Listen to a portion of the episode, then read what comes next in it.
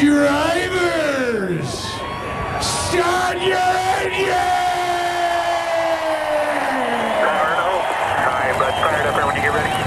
It's time for the fastest hour of radio, Southern Race Week, with your host, William Barber. All right, every week, everybody, we tell you to tell your family, your friends, your cousins, and neighbors to tune in because this is Southern Race Week.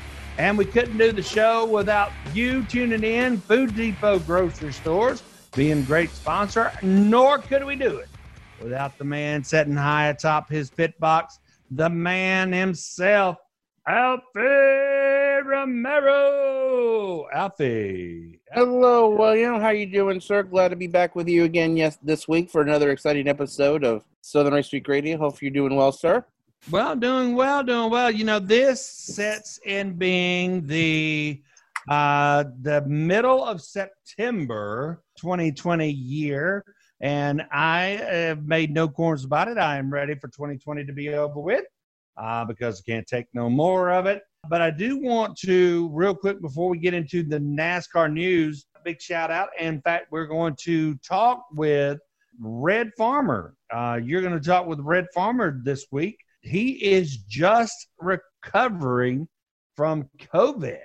You had a chance to interview him right before COVID, but I also have to address all of our friends down in South uh, uh, South Alabama, South Florida, and everything else. Hurricane Sally that came through, uh, bringing in all kind of Hurricane Two status, um, and poor Pensacola got hit real hard. I know they're supposed to have a race on September the 19th. Um, check out Southern Race Week on Facebook.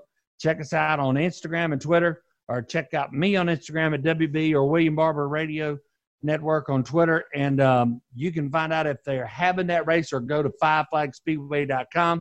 But also, don't forget they're getting ready for the big ARCA race coming up October.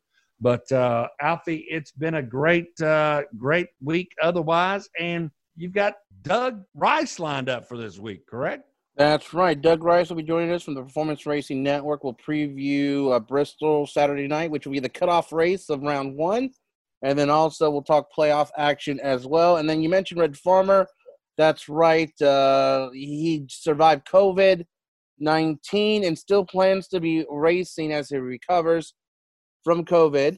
And uh, we got a chance to talk to him. This is a little bit of a throwback segment. We interviewed him right after they announced that he was uh, the newest member of the NASCAR Hall of Fame. So we'll have an opportunity to replay that great interview. A lot of great history there with Red Farmer. And I could have talked to him for hours and hours and uh, talked to him about the history of the sport. But uh, so we have a great interview with him, also Doug Rice as well. So all that coming up for you uh, today on Southern Race Week Radio. I'm Adam Alexander, part of the NASCAR coverage on Fox Sports 1, and you're listening to Southern Race Week.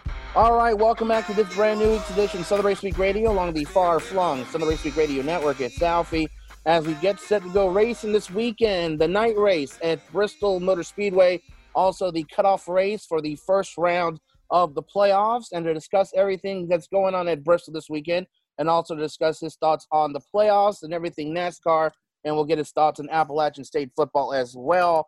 Let's welcome into the Zoom Food Depot hotline and welcome in the man who'll be delivering all the play-by-play action Saturday night at Bristol for the Performance Racing Network. Ladies and gentlemen, it's Mr. Doug Rice. All right, Mr. Rice, checking in. Is that your Alfie? There at Charlotte Motor Speedway. There is, that where you're checking in from us? Yeah, I'm. Uh, I'm in my office up here on the second level of the Performance Racing Network studios.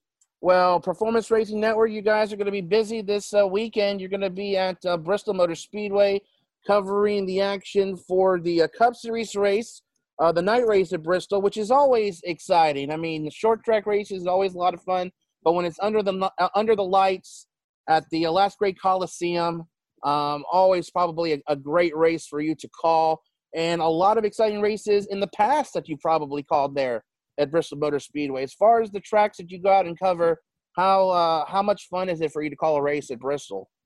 It, it, it's a lot of fun, Alfie. The big thing is to that you never rest.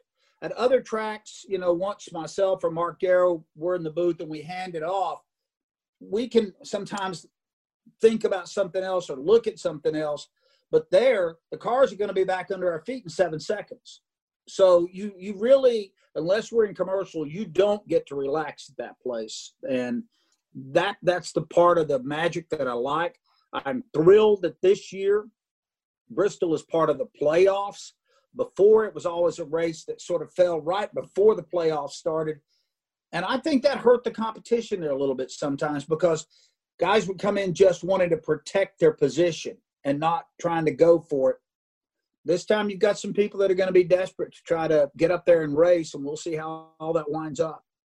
Now, with a change in the playoffs schedule, uh, a lot of different races. This this first round of the playoffs, we had Darlington, we had uh, Martinsville, and then now we're here at Bristol for the the cutoff race. So two great short track races there, and now a great short track, kind of that wild card track because, as you said, you never really know what's going to happen there.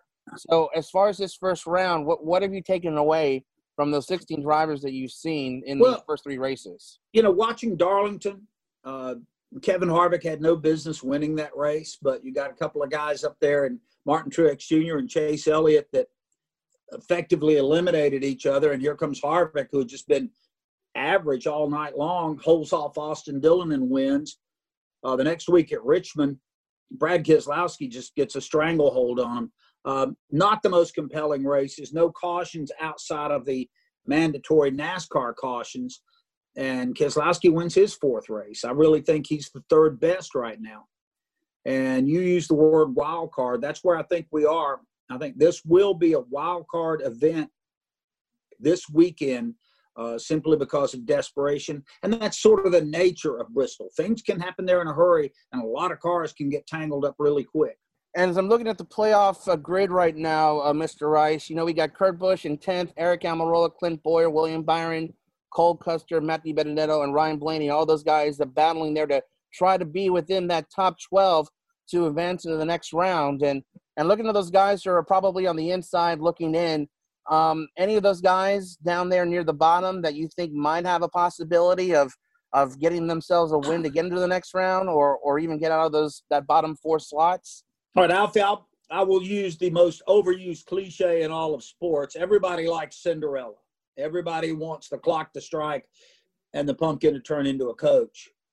And they cite, well, Matt DiBenedetto races really well at Bristol. And you know, that's truth. And Ryan Blaney leads a lot of laps at Bristol. But you know what they don't do? They don't win. And, and they're forced to having to win. And to do that, you're going to have to beat Kevin Harvick and Denny Hamlin and Brad Keselowski and Martin Truex Jr. I don't see that happening. Uh, William Byron can get in. William Byron can point race his way in if some people in front of him slide back to him.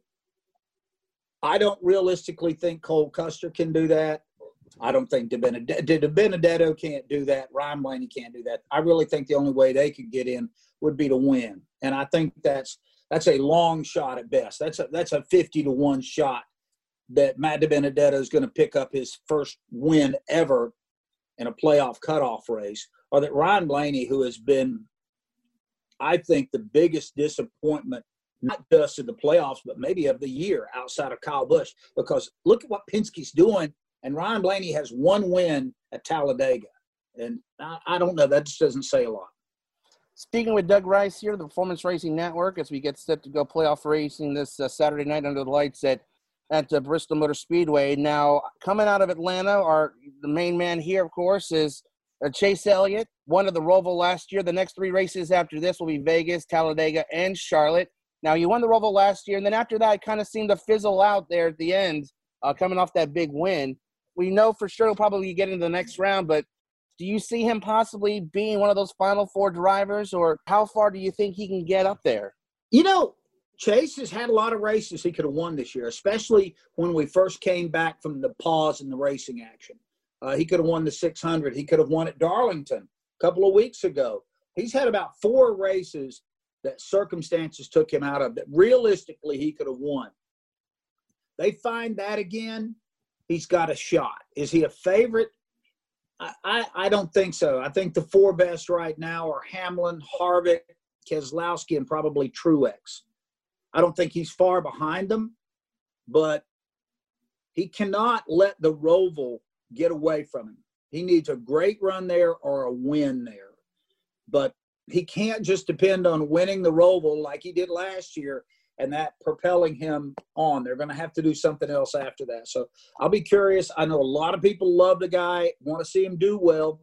NASCAR wants him to do well because he is so popular. But if if if they can find a little bit, and I hate to use the word luck, but they need they need a little bit of racing luck this to to get them through these last eight races. Now you pretty much have told us who your final four is that you you kind of figure will be there at the end.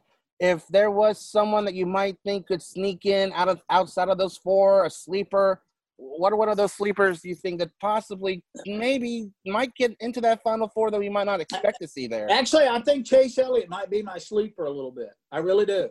And I'll tell you, the ultimate sleeper right now, though, is Austin Dillon.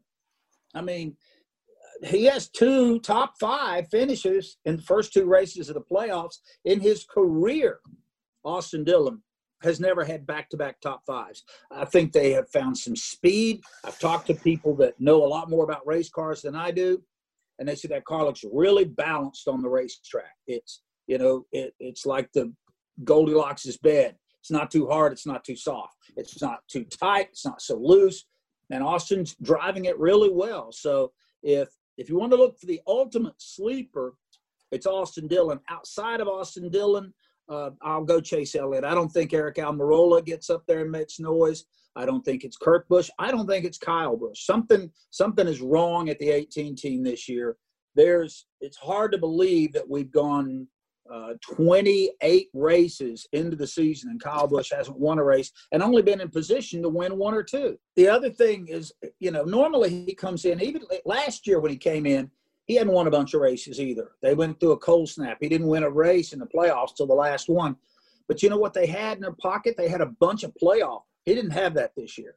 He has no margin for error. For them to keep advancing, they're going to have to win a race. And I, I don't know that that's going to happen. Now, Doug, uh, the schedule's been crazy since we had a COVID break. We've had midweek races, we've had doubleheader weekends, no practicing, no qualifying. Um, you know, now we have the Daytona Road Course race. Uh, we did the road course at Indy. Kind of an opportunity for NASCAR to do a lot of experimenting. Of all the experimentations that NASCAR has done this year, what to you is the one thing that you would like for them to maybe carry over going further on into the scheduling? Alfie, uh, I'm not trying to cop out on this. I like a lot of the things they've done. I would be remiss if I just gave you one. Uh, I have advocated the double headers for a long time there is no reason to go to Michigan Raceway six weeks apart or Pocono six weeks apart. Go up there, run the double headers, saves everybody a lot of money, saves the fans a lot of angst. They can go stay the weekend, catch all the racing they want. I love that. Uh, I, I think I think we'll see a little bit more of that, and I think those would be two tracks prime to run doubleheader events. Um, midweek racing, I like. Uh, it's not a huge success on television. Uh, I think part of that is because people don't know it's there. You know, you just drop a race out of the sky on Thursday night.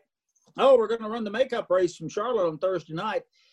Uh, race fans, like everybody else, are creatures of habit, but I think we will see more midweek races.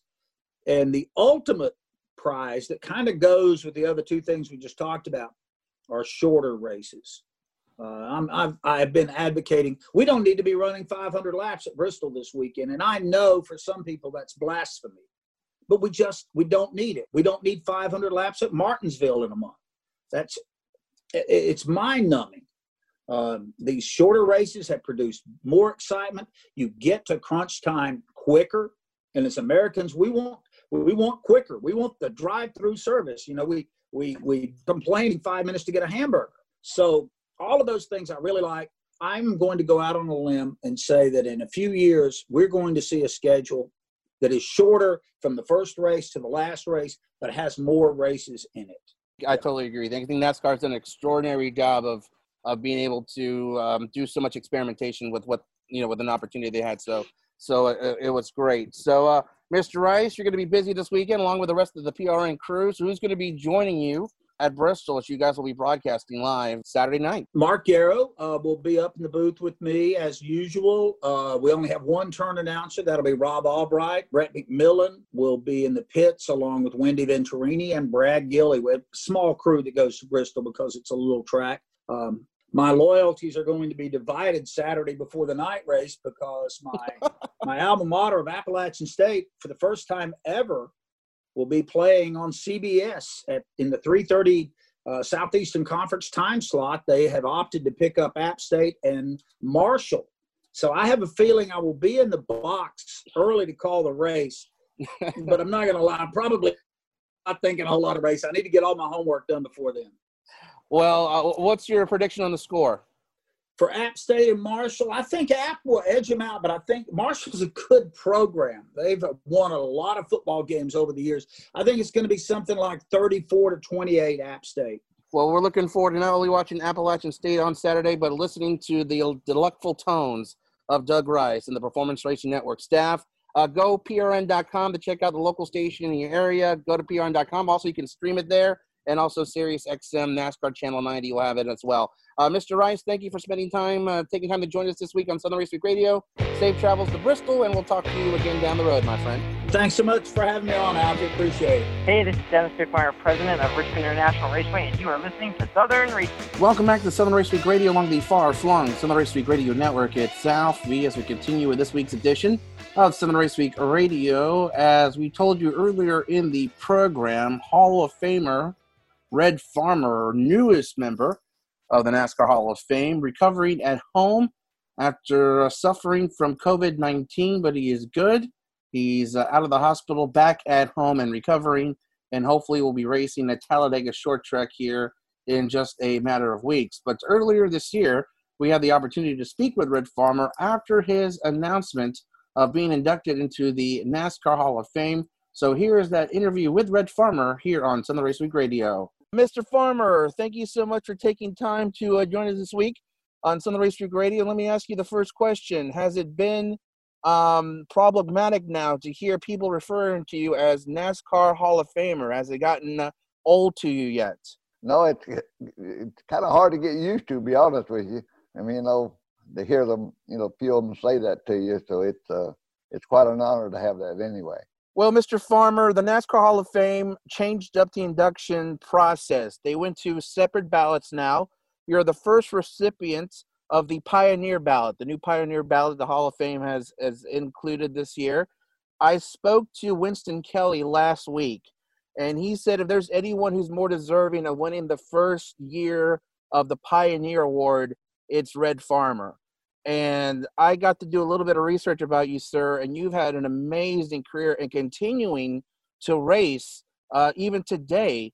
Uh, tell me, how did you get into racing? Because today, a lot of drivers, you know, my father got me started, my grandfather has got me started. You know, back in your days, you guys kind of built this sport to what it is today. So, for you, how did you become interested and fall in love with the sport of racing? Well, in 1948, a buddy of mine, uh, uh, Daddy had a old 34 Ford that they was running, and he'd had a falling out with his driver. I didn't know anything about stock car racing that time, and uh, and Earl said, uh, "You want to drive my dad's car Sunday?" I said, "What kind of car?" he said, "Well, he's got an old car. He runs out of Opa-locka Speedway." And I said, "Well, we'll try it." I said, "I'll go out there and do it," because I was kind of a crazy driver on the street with my little 37 Ford I had anyway. And I went to Opa-locka Speedway and, and got in his car. And it was kind of, it wasn't really a racetrack at that time. It was an abandoned airport strip up at Opa-locka. And it, we, we used to go down the one of the runways, turn through the dirt over to the other runway and come back the other way and then make a turn in the dirt again and come back over on the other driveway. So it was kind of a weird racetrack. But when I come off of the dirt and hit the asphalt, I flipped that car and turned it over about twice and rolled over and landed back on four wheels and I kept going again and uh, never never stopped. And and I after it was over with, you know, I told myself that was the most fun I've had a lot of years. So I've been doing it ever been doing it for 73 years now. That was before in 1953, uh, I came I came to Daytona and ran my first race on the beach course. Brought a Hudson up there, and that was my first NASCAR race in 1953 on the beach course. And I got to say, I've watched some old video footage of the races that they used to hold on the beach before they built the super speedway. And my, I have two young boys who are six and four years old, and they love the movie Cars. So they've grown to love NASCAR. We watch the races on on Sundays as well. And during the quarantine, we were watching a lot of of the old classic races.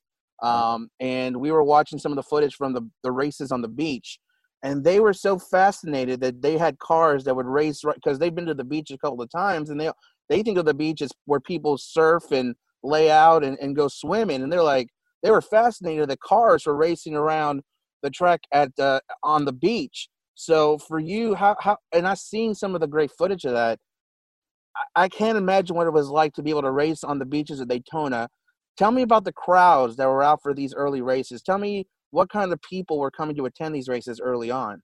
Well, they actually uh, when they were on the beach course, they didn't have. They had a little bit of a grandstand in the north turn, but that was the only place that had anything. Everybody they had to stand alongside the racetrack in the palmettos and watch the races. See, we ran two miles down A1A highway, went through the south turn, come back out on the beach, run two miles up the beach, and went through the north turn, and come back out on A1A again. So it was a actually a little over a four mile racetrack with two turns and had a beach which you could run. Uh, A1A was so narrow back in those days; it was real tough to pass going down the straight back the back straightaway. But when you got on the beach when the tide was out, you could run 20 abreast. It was seemed like it was a quarter of a mile wide the beach race. And of course, a lot of them used to go out there and run with their two right side tires almost in the water to more or less cool their tires down. So it was kind of weird really to run that.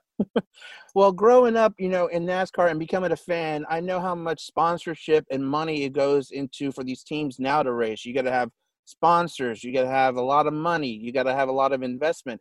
So for you back then racing, what was it like financially? How were you able to keep a team running and how were you able to financially be able to be out there because for you guys you, you you had to win or place possibly to be able to race in the next upcoming event. Well, that's right. We we ran from race to race. It's just like uh, people work from paycheck to paycheck to survive. We did the same thing with our racing career. Uh, but like when you started that car, when I drove that Hudson up, how I started, I didn't even have a tow truck or a trailer. We drove the race car, the Hudson, up from Miami to Daytona. Me and my mechanic with the suitcases in the back seat, a little toolbox in the trunk listened to the radio and drove it all the way up to Daytona. Uh, so that's how we that's how we started NASCAR. You know, then you know, the way I started that, and to think that uh, 68 years later, I'm in the Hall of Fame. You know, it's really kind of mind-boggling. We had to fix our cars up. If we had trouble with a, a little trouble in the pits and stuff, you didn't just park it. We worked on it. We had to we fixed it up somehow to get back on that racetrack so we had to run to get a paycheck to be able to feed our families. And it was a tough deal uh, back in those days to survive because the purse money wasn't there, you know. Speaking with NASCAR Hall of Famer here, Red Farmer on uh, Southern Race Week Radio. And another great, interesting fact that I learned from uh, watching your Dale Jr. podcast interview that I found probably one of the most fascinating tidbits of information was that you raced against three generations of Earnhardts, racing with Ralph Earnhardt, Dale Sr., and Dale Jr., which I think is an amazing, amazing accomplishment and says a lot about your longevity and your ability to do what you do year in and year out. And I mean, can you tell me the difference in the style of the way you race each one of those individual guys? Is is is there a lot of differences between Ralph, Dale Senior, and Dale Jr. No, in the way they race? Drivers, and they all wanted to win, so it's always the same with the. You know, it just like I say, it. I, the Petties. I drove against all the Petties. I drove back in Lee wow. Petty, Lee Petty and also Buck Baker. In fact, in 56, when I won my first NASCAR national championship in 1956, Buck Baker was the cup champion and uh, I was the modified champion. And Ralph Earnhardt, Dale's granddaddy, was the sportsman champion that year. so I ran the Bakers and the Petties and the Earnhardts and, in all those years. So it's uh, but they were all top competitors, you know, at racing. Mr. Farmer, you've you've seen NASCAR there from the beginning. You were there basically to put the first foundation to what NASCAR is today. Now, as you look at NASCAR today and what it has become and what it has done over the years, did you ever think that what y'all were doing back then will result in what NASCAR is today? You know, I'll tell you what. Uh, if you've been in NASCAR as long as I have and seen from where it came to what it is now, they would be amazed. Uh, I remember, I think it was in '53 when I went to get my NASCAR license. I asked them where they go, and they gave me an address and told me where to go. And I went over, and it was a two-story frame house on the beach on Pennsylvania Avenue, backed up to the Bay Area. And I drove, then parked in the driveway, and walked up the sidewalk, and knocked on the screen door, and Mary Bruner was sitting in a desk in the living room and told me to come in. and I went in there and got my NASCAR license from Mary Bruner sitting in the, the, the on a desk in the living room. And I bought a license, probably cost me fifteen dollars. And I told her, I said, "Well, where's Bill France's office?" She said, "Upstairs in the bedroom." now you see what happened. now they I think they was in the rebuilding stage of trying to get a new office or something Wow. that was their temporary place. But I remember buying my first NASCAR license from a lady sitting in the living room of a two-story house. Now you look at this, what they've got down in Daytona. I, I mean, it's just it's like I said, I've seen it through 60, almost 70 years, and it, it's kind of mind-boggling. And I could think of the from the inspections we've gone through to the developing of different stuff all through the years. And I've always said the most important thing to me of all those years of the, the development was the development of the fuel cell. To me, that was one of the most important safety features that they've ever had with the fuel cell because there's not a driver alive that'll tell you he's not scared of fire in the in a race car. I mean, it's just uh, and when they come out with a fuel cell, to me, that was one of the most important things that they came out with in uh, my whole career is a fuel cell. Speaking with NASCAR Hall of Famer Red Farmer here on uh, Southern Race Radio, we got a, a couple minutes left here before we uh, wrap things up. But you know what? I love talking to you, sir. It's like you're a big kid at heart, and uh, you know you remind me of someone that I would love to be when you know as I get older in age. You know, continuing to love the things that you do, and and it's and you still race. You know, I know the. For instance, I've been trying. I was trying to get you on the show a few weeks ago, and they told me you were busy getting your car ready for Talladega Short Track. So you're still out there running and gunning with a lot of these young kids who might not necessarily know exactly who you are and what you've done. So let me ask you, how do you interact and how is it that, and, and how is it racing with uh, maybe a lot of these younger kids out there? Well, I run. I've always raced everybody on the racetrack like they race me. You know what I mean? Yes, and you learn the drivers that are a little rough and the ones that'll rub you, ones that'll run you in the wall coming off the corner, and the ones that'll chop you going in the corner. You learn the different drivers, their techniques and stuff. And as long as they drive me fair, then I'm gonna drive them fair. But uh, uh, you know, it's it's everybody out there is wanting to run up front, wanting to run as fast as they can. So they're always going to run their limit. But uh, you know, like I said, the youngsters, uh, they drive me just like they drive everybody else, and that's what I want them to. I don't want any special favorites because I'm 87 years old. You know, I want I want to go out there and have a good time and race. But you know, I've won enough races in my time that I don't have to win anymore. I don't expect to really. I, I've ran seconds and thirds, and I've ran. Uh, last year I had 12 top tens and five top fives, and I could still be competitive and run up in the top 10 about every week. So, uh, as long as I go there and have a good time and, and have a good race for somebody, if I go out there and, and rub fenders and bumper and shove and just have a good race and finish seventh, eighth, or ninth, that's still fine with me. I don't have to win a race anymore. It's just like a professional golfer. He goes out, he quits, he retires, but he goes out on the weekend and plays around the golf with his buddies, you know, and have a just have a good time. That's basically what I'm doing now. I'm just going out there and having a good time. Now, when you watch NASCAR races today, uh, what are your thoughts as you watch today's stars as they go around and, and continue the legacy traditions that you guys have set up?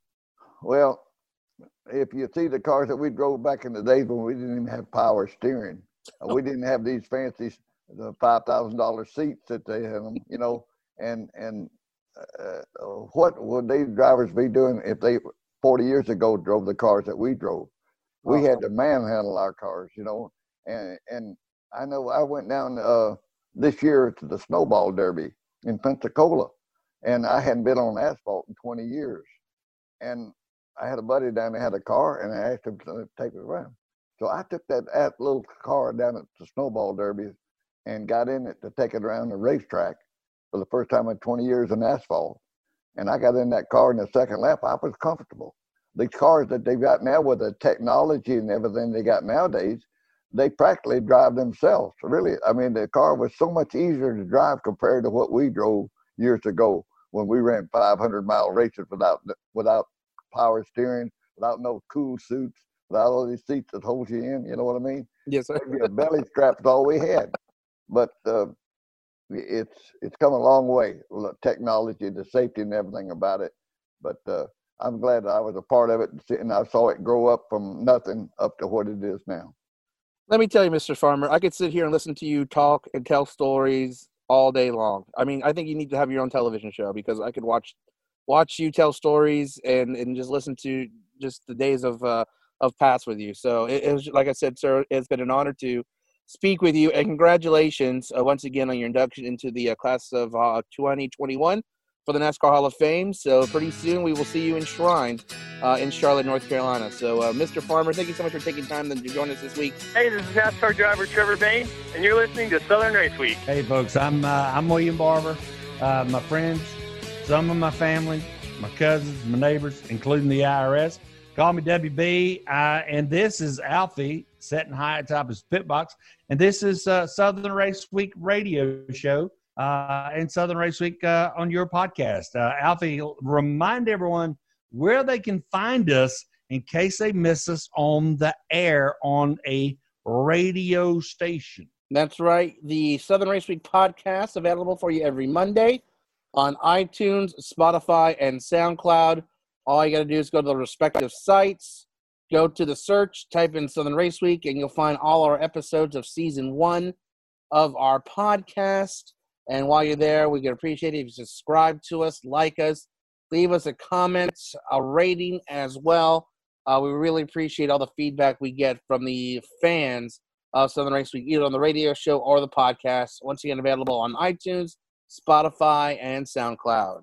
Well, you know, Atlanta Motor Speedway and the Friday night drags and the third may have been canceled this year, but there's one thing that Atlanta Motor Speedway is trying to have and make sure that everybody knows about is the uh, Atlanta Summer uh, Summit Motorama. It's going to be taking place, and um, hey, we want to make sure that y'all get out there, go check it out, and uh, also too, don't forget they had some great racing action out there with their friends from the uh, Legends program. And don't forget, here on Southern Race, we'll get you up to speed on everything you can do at a racetrack. Find us on Twitter, find us on Instagram, and remember to be right back here next week as we bring you more of short track super speedway racing action. Until then, I'm William Barber. I'm Alfie. We'll see y'all at a short track near you.